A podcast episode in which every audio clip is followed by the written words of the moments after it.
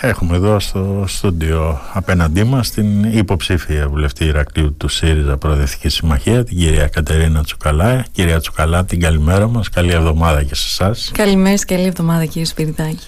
Ακούτε Γιάννη Μαρκόπουλο? Φυσικά, με Μαρκόπουλο μεγάλωσα. Από προχθές ακούω στη διαπασόν τα τραγούδια του. Τι σας έχει κάνει περισσότερη εντύπωση από το μουσικό του έργο? Καταρχάς το πώς κατάφερε να συνδέσει τη λυρικότητα, τις αρχαίες ελληνικής μουσικής με το πολιτικό πρόσταγμα της εποχής του. Ναι. Ακούω το Ζαβαρακατρανέμια και με συγκλονίζει, ναι. Και λυπάμαι που το λέω, δεν γνώριζα επακριβώς τι σήμαιναν οι στίχοι, ναι. Δεν γνώριζα το Ζαβαρακατρανέμια, ναι. Σήμαινε μαύρα, λάβαρα, λάβαρα μαύρα νέμιζαν, ναι. Ήλαιος, έλαιος, μαχαίρι, μαχαίρι, μάνα, μάνα νέμιζαν. Και το μάθατε τώρα? Το έμαθα τώρα, ναι. Το έμαθα τώρα. Το είχε εξηγήσει βέβαια παλιότερα ο Γιάννης Μαρκόπουλος. Τέλος πάντων, πάμε παρακάτω. Αιωνία του η μνήμη του Γιάννη Μαρκόπουλου. Ως διεθνολόγος πιστεύετε ότι η εμπλοκή εθνικών ζητημάτων όπως είναι η μουσουλμανική μειονότητα της Ροδόπης στην προεκλογική ατζέντα μπορεί να δημιουργήσει περαιτέρω προβλήματα με την Τουρκία, κυρία Τσουκαλά? Θεωρώ απαράδεκτη τη στάση της πρώην Υπουργού Εξωτερικών της κυρίας Μπακογιάννη, ναι. Αναφορικά με τη στάση της στη συνάντηση που έγινε πριν από λίγες μέρες με εκπροσώπους της μειονότητας, ναι. Επικώς απαράδεκτη. Είναι αδιανόητο για μια πρώην Υπουργό Εξωτερικών να μιλάει ως εκπρόσωπος της διπλωματικής σχολής καρότο και μαστίγιο και μάλιστα να ρουσφετολογεί. Δηλαδή ψηφίστε μας, γιατί αλλιώς εγώ δεν μπορώ να μεταφέρω τις δικές σας ας πούμε αγωνίες στη Βουλή, γιατί όλοι είναι αρνητικά διακείμενοι εκτός από μένα, ναι. Και θα σας και από τους 75 συνοριοφύλακες κάποιες θέσεις είναι και για σας. Ό,τι πιο απαράδεκτο έχω δει στην ελληνική πολιτική ζωή του τόπου, ναι. Τόσο πολύ τους πείραξε ότι ένας νομός, τόσο πολύ ότι ένας νομός παραμένει πλειοψηφικά υπέρ του ΣΥΡΙΖΑ. Μάλιστα. Ανεπίτρεπτο και απαράδεκτο. Αυτή η εργαλειοποίηση δηλαδή της μειονότητας, απαράδεκτα από κάθε άποψη. Μάλιστα. Πώς βλέπετε τώρα την επανεκλογή του Ερντογάν στην Τουρκία και μετά από μια περίοδο ηρεμίας της ελληνοτουρκίας σχέσης, βλέπετε να συνεχίζει το χαβά του με το Αιγαίο ο Ερντογάν?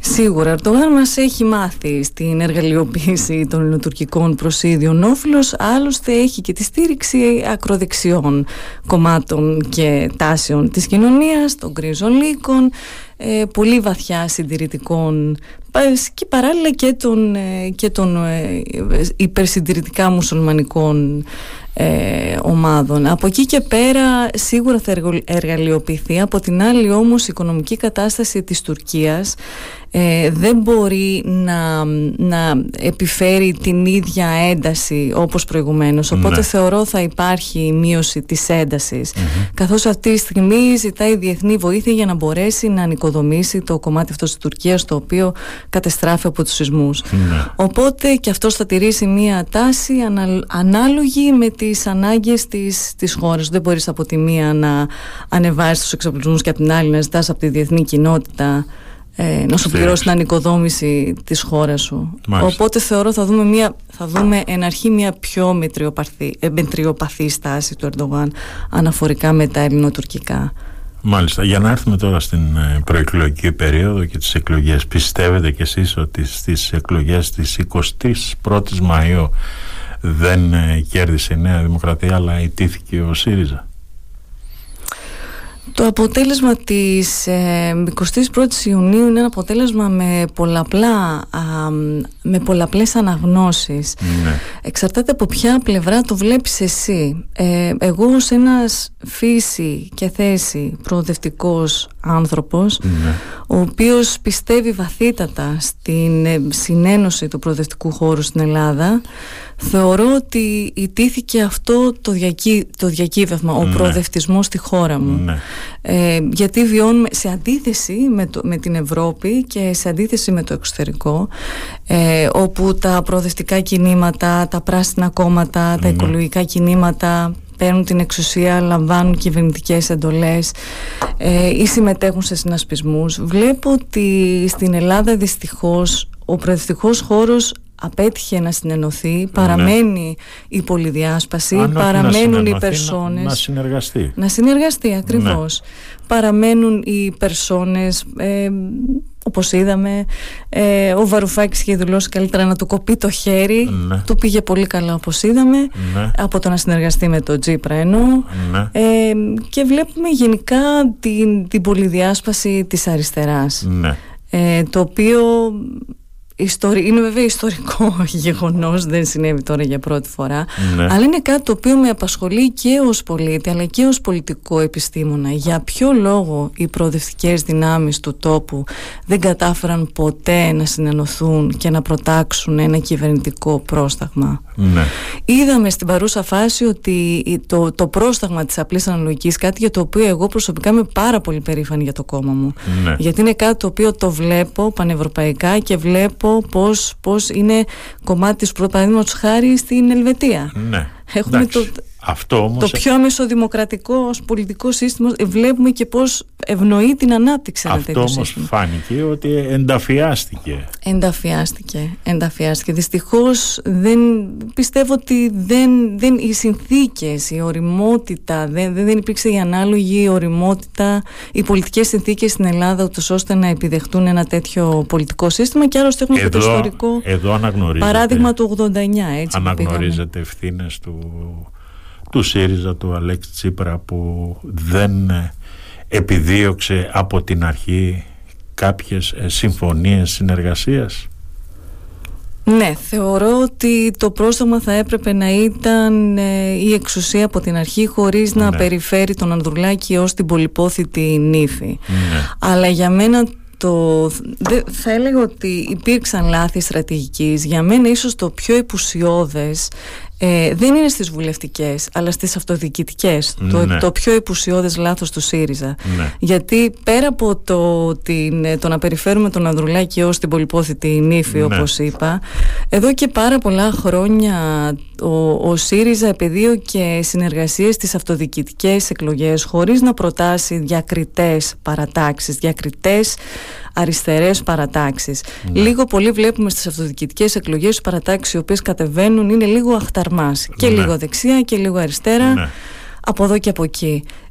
Αυτή όμως είναι μια δεξαμενή ψηφοφόρων η οποία στις βουλευτικές εκλογές έχει ήδη κάνει τους δικούς τους συνειρμούς αναφορικά με τα πρόσωπα τα οποία θα επιλέξει. Δηλαδή δεν είναι τυχαίο ότι το ψηφοδέλτιο του ΠΑΣΟΚ είχε και από την περιφέρεια και άτομα προσκύμενα στο Δήμο Ηρακλείου, είχε πολύ δυνατά χαρτιά, ας το πούμε, στο χώρο της αυτοδιοίκησης.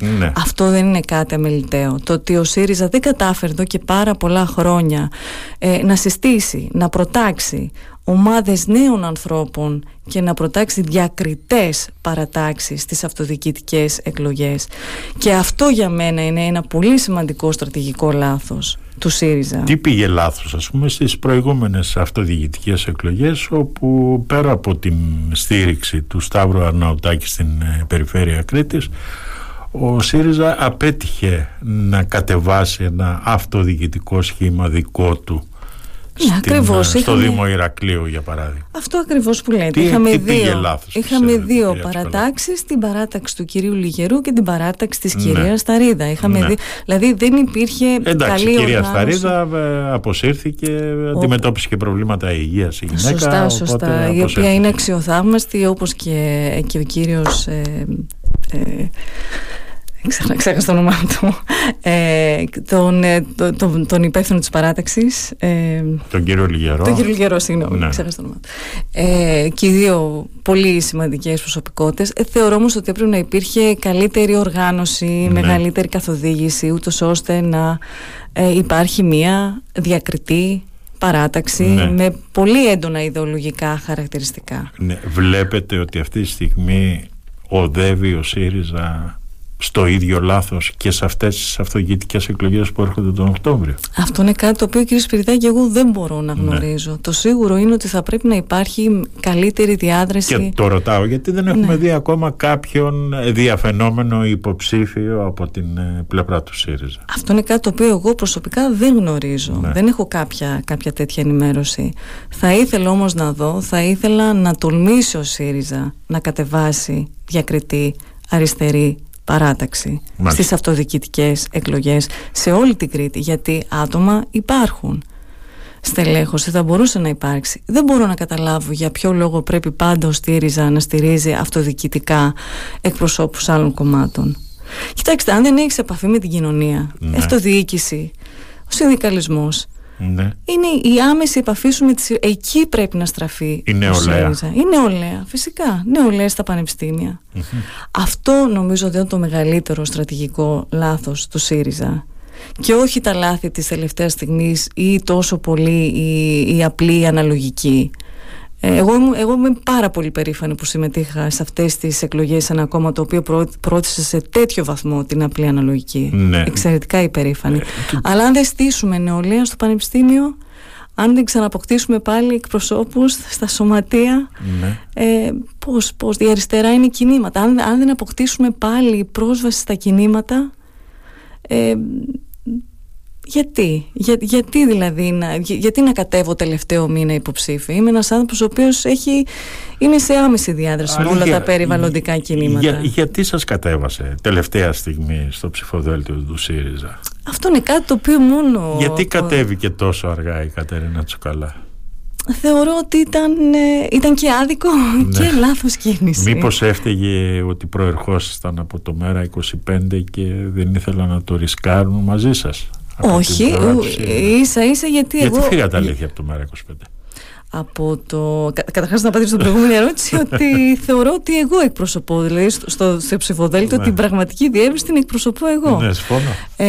Αλλά γιατί έφυγα? Διότι στις προηγούμενες εκλογές, καταρχάς το ΜΕΡΑ 25 δεν είναι το προοδευτικό κόμμα το οποίο υποκρίνεται ότι είναι. Ναι. Εγώ κατέβηκα υποψήφια φοιτήτρια στο οικονομικό του Ρεθύμνου και είδα ότι υπήρξε μια μονομερής στήριξη στο πρόσωπο ενός μόνο υποψηφίου, ο οποίος και εν τέλει εξελέγει βουλευτής.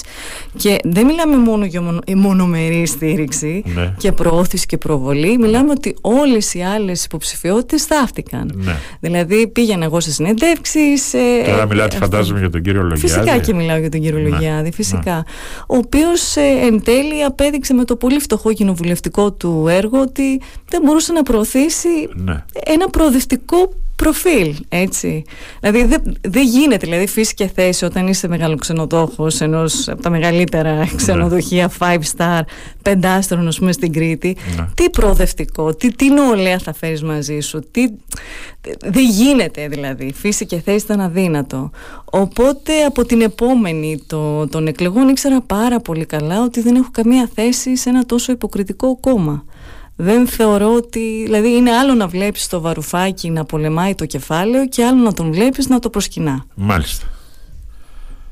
Σημαντικό είναι αυτό που είπατε. Σημαντικότατο αυτό που σας λέω. Μάλιστα. Γιατί φάνηκε και στην πορεία. Ο κόσμος δεν είναι χαζός. Ο κόσμος το εισέπραξε αυτό που σας λέω. Ναι. Είναι άλλο να είσαι σοσιαλιστής και άλλο να είσαι σοσιαλιστής σαμπάνιας. Μάλιστα. Λοιπόν, διακριτές διαφορές. Ναι, για να γυρίσουμε τώρα λίγο και στο αποτέλεσμα της 21ης Μαΐου. Τι πιστεύετε ότι έφταξε και έφτασε τις 20 μονάδες η Νέα Δημοκρατία διαφορά από τον ΣΥΡΙΖΑ?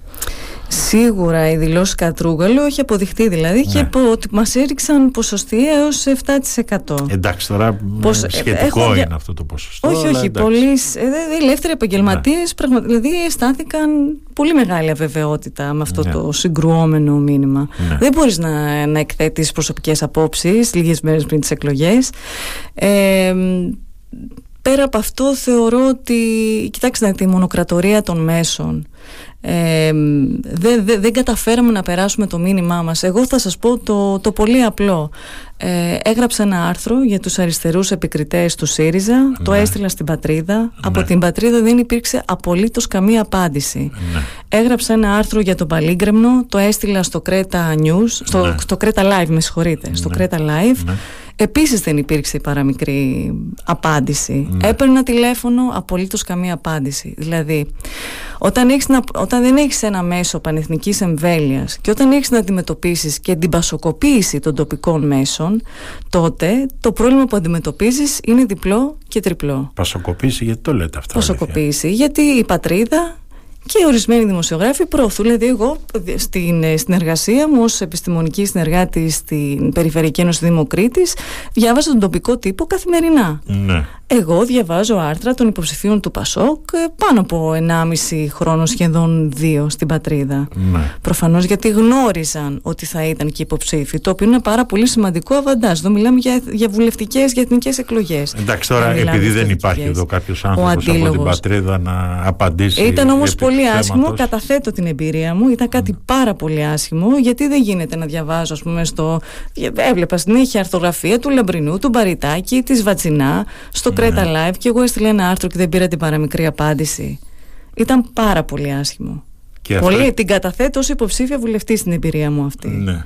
Και αυτό ήταν μόνο εξαιτίας της πασοκοπής και κάτι άλλο μαζί? Δεν γνωρίζω, πάντως το θεωρώ πάρα πολύ άδικο στο δημοκρατικό Ηράκλειο να πρέπει να πληρώνουμε για να δημοσιεύονται οι απόψεις μας προεκλογικά. Εμένα δεν μου ζητήθηκε, προς Θεού, δεν λέω ότι μου ζητήθηκαν χρήματα ούτε από την Πατρίδα ούτε από το Κρέτα, ναι, Live. Ναι. Όμως ακούγονται διάφορα. Αυτό όμως δεν είναι σωστό. Αυτό είναι ντροπή για τη δημοκρατία στον τόπο μας. Δεν αναγνωρίζετε ότι έγιναν λάθη όμως στρατηγικής και από την πλευρά του ΣΥΡΙΖΑ για να είναι τόσο μεγάλη διαφορά? Φυσικά και έγιναν λάθη στρατηγικής του ΣΥΡΙΖΑ. Θεωρώ ότι το μεγαλύτερο λάθος του κόμματος, το μεγαλύτερο πρόβλημα θα έλεγα, είναι η οργάνωση. Δεν μπορείς να βγάζεις το πρόγραμμά σου 1-2 μήνες πριν τις εκλογές. Πρέπει να το έχεις βγάλει 1-2 χρόνια πριν. Ναι. Φυσικά με τροποποιήσεις. Ναι. Δεν μπορείς να κατεβάσεις υποψηφίους 2 μήνες πριν τις εκλογές, 1 μήνα πριν τις εκλογές, όταν πρέπει να δώσεις τη μάχη γειτονιά με τη γειτονιά, άνθρωπο με άνθρωπο, πόλη με την πόλη, χωριό με χωριό. Δεν μπορείς να κατεβάσεις την Τσουκαλά 1 μήνα πριν, ή τη Χρυσάθη την Καμπουράκη, ή τον κύριο Μανουρά, ας πούμε. Ναι, ή τον κύριο Μανουρά, τον υποψήφιό μου. Αυτό δεν το θεωρώ. Φυσικά βέβαια δεν ευθύνεται αυτό για το αποτέλεσμα. Ναι. Τα στρατηγικά λάθη είναι τα στρατηγικά λάθη. Για μένα, σας λέω, είναι το γεγονός ότι ο ΣΥΡΙΖΑ επένδυσε σε μια δεξαμενή ψηφοφόρων και με την απλή αναλογική, αλλά και με την τάση του, τη γενικότερη τάση στους αυτοδιοικητικές, επένδυσε σε μια μεταβλητή δεξαμενή ψηφοφόρων, η οποία πολύ άνετα και πολύ εύκολα πήγε στο ΠΑΣΟΚ. Αν σας έλεγα να μου ψυχολογήσετε τον σημερινό ψηφοφόρο, ο οποίος αύριο μεθαύριο θα πάει στις κάλπες, τι θα μου λέγατε? Ο σημερινός ψηφοφόρος είναι απαθής, ενδιαφέρεται πολύ περισσότερο για ζεστό χρήμα στην τσέπη του, ναι, παρά για το μέλλον των παιδιών του, ναι. Και αυτό δεν το λέω κατηγορητικά, θεωρώ ότι έτσι είναι.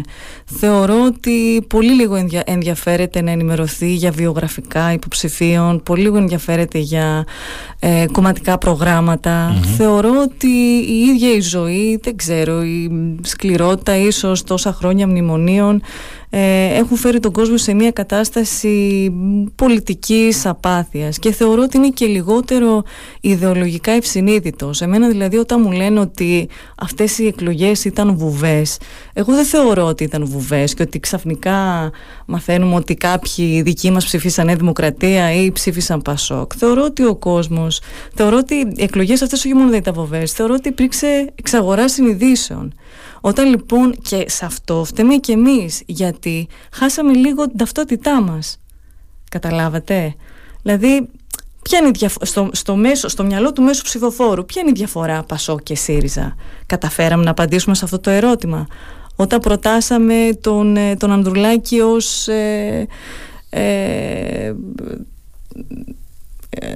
συνασπισμό δικό μας, ας πούμε, ποιο ήταν το μήνυμα το οποίο στέλναμε στον κόσμο? Εντάξει, στα φορολογικά, ας πούμε, τα προγράμματά σας, από τη μια το ΣΥΡΙΖΑ και από την άλλη το ΠΑΣΟΚ, σχεδόν τα ίδια είναι. Αλλά δεν έφτασε. Το περάσατε αυτό, ότι δεν είναι ίδια?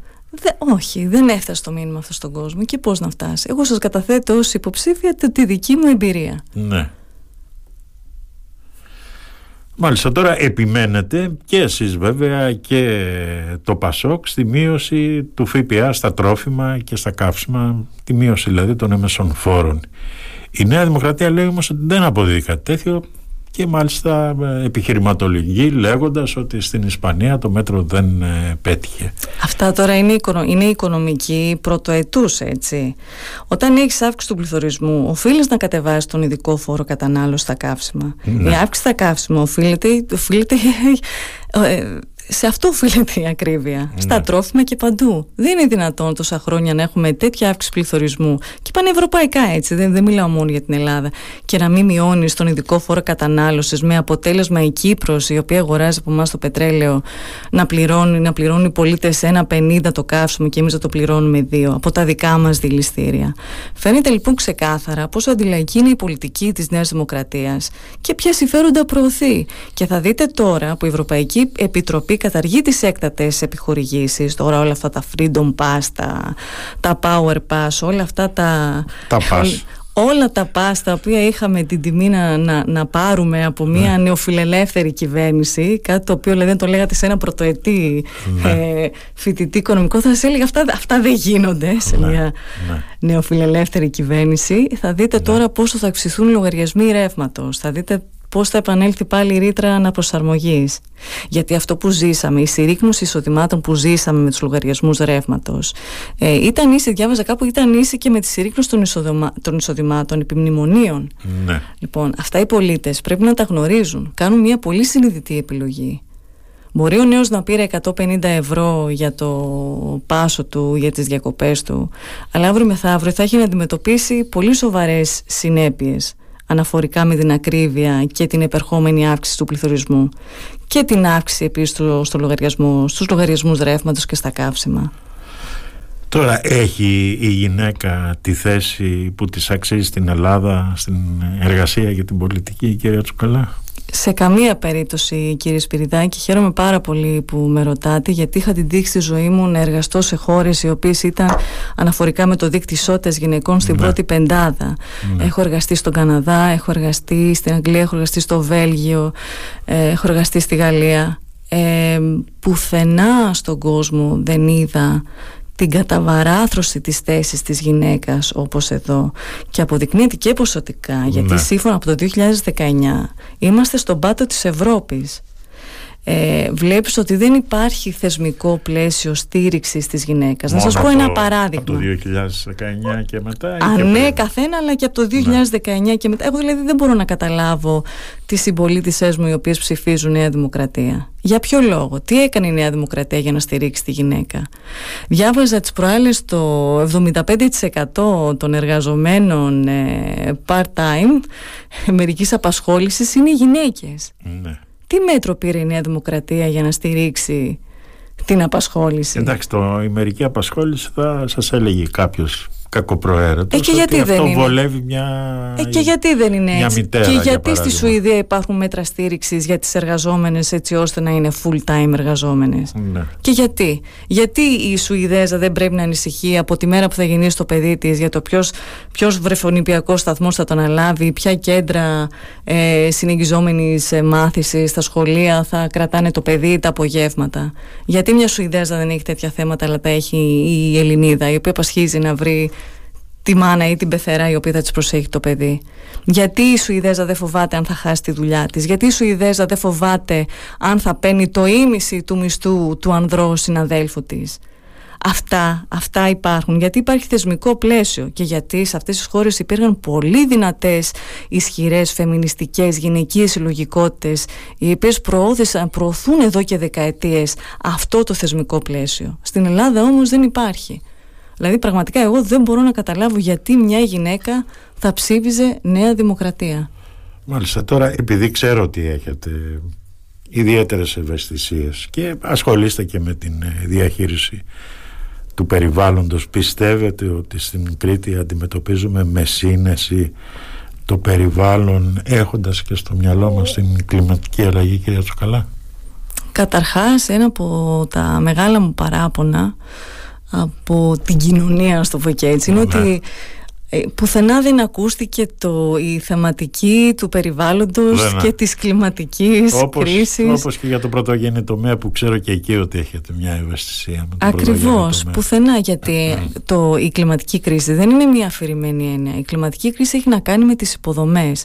Είναι ο νομός Ηρακλείου έτοιμος να αντιμετωπίσει με υποδομές τα επερχόμενα, την αύξηση της θερμοκρασίας, την ξηρότητα του κλίματος? Από ό,τι φάνηκε από τις πλημμύρες που είχαμε τα περασμένα χρόνια, όχι. Ούτε σε επίπεδο τοπικής αυτοδιοίκησης, ούτε σε κρατικό επίπεδο. Παραδείγματος χάρη στο νομό Ηρακλείου έχει γίνει αναμπέλωση. Οι καλλιεργητές της Άμπελου μπορούν να τα απεξέλθουν. Τώρα βλέπουμε βροχές όλο τον Ιούνιο. Πέρυσι είχαμε τον Ιούλιο πάλι βροχές. Τι θα γίνει με το σταφύλι? Για ποιο λόγο απομακρυνθήκαμε από το επεξεργασμένο προϊόν της Άμπελου, της σταφίδα, η οποία είχε μια τεράστια υπεραξία και για τους παραγωγούς και για τον νομό μας. Προφανώς για να τρώμε τουρκική σταφίδα τώρα. Ακριβώς. Εγώ δηλαδή πηγαίνω στο σούπερ μάρκετ και βρίσκω μόνο ένα προϊόν ηρακλειώτικης κρητικής σταφίδας. Αδιανόητα πράγματα. Και αν θα την βρείτε και αυτή. Και αν θα τη βρούμε και αυτή. Βλέπουμε επίσης ότι περιβαλλοντικά δεν υπάρχει καμία πρόνοια. Ας μην μιλήσω για το βόρειο κομμάτι του νομού Ηρακλείου όσον αφορά τον τουριστικό τομέα. Πλέον χάνουμε τη φέρουσα ικανότητα. Βλέπουμε, ας πούμε, ξενοδοχεία χτισμένα πάνω στο κύμα, καταπάτηση αιγιαλού. Βλέπουμε ένα πάρα πολύ φτηνό τουριστικό προϊόν σε περιοχές όπως τα Μάλια, η Χερσόνησος. Βλέπουμε, ας πούμε, ότι την εγκατάλειψη της υπαίθρου και ότι αυτή τη στιγμή αντί να δώσουμε κίνητρα στους νέους να πάνε στην Ήπεθρο ή να χτιστούν οικοτουριστικές μονάδες στην Ήπεθρο, βλέπουμε ότι γίνονται τεράστιες τουριστικές υποδομές στα παράλια μας, εκτοπίζοντας και τους ντόπιους πολλές φορές. Όλα αυτά τα πράγματα δεν είναι αυτό το μέλλον το οποίο οραματίζομαι για τους νέους, για τη χώρα μου. Και φοβάμαι ότι αυτό το τουριστικό προϊόν, το οποίο θα χάσει πάρα πολύ σύντομα τη φέρουσα ικανότητα και να εξυπηρετεί, παραδείγματος χάρη με το νερό. Αυτή τη στιγμή, όπως ελέγχει, θα μειώσει κατά 40% την ίδρυυση στο Ηράκλειο και στον Άγιο Νικόλαο. Τι θα γίνει με τους τουρίστες? Και μέχρι στιγμής, από ό,τι βλέπω, δηλαδή με συζητήσεις που κάνω με πολίτες σε τουριστικές περιοχές, μέχρι στιγμής η τουριστική κίνηση είναι αρκετά πεσμένη. Δηλαδή, φανταστείτε με αυτό το νερό, με αυτά τα υδατικά αποθέματα, να είχαμε να φιλοξενήσουμε τους τουρίστες της περασμένης σεζόν. Είναι θέμα υποδομών. Το φράγμα του Αποσελέμη. Σε τι εξυπηρέτησε μια φαραωνική, μια φαραωνική υποδομή? Μήπως τώρα με την κλιματική αλλαγή και με την επερχόμενη ξηρασία θα πρέπει να στραφούμε σε άλλες υποδομές, μικρότερες υποδομές, για να αντιμετωπίσουμε φαινόμενα λειψιδρίας και ξηρασίας? Όλα αυτά είναι ζητήματα τα οποία δεν ετέθησαν καθόλου, κύριε Σπυριδάκη, στο δημόσιο διάλογο. Και είναι κάτι το οποίο εμένα προσωπικά με λυπεί. Μάλιστα. Με λυπεί ιδιαίτερα. Κυρία Τσουκαλά, να σας ευχαριστήσω πάρα πολύ για αυτή την συζήτηση. Να ευχηθώ καλή επιτυχία, βέβαια, στις εκλογές του κόμμα σας. Να είστε καλά. Και την καλημέρα μας και καλή εβδομάδα από το RadioMe, κυρία Τσουκαλά. Να είστε καλά, σας ευχαριστώ πολύ.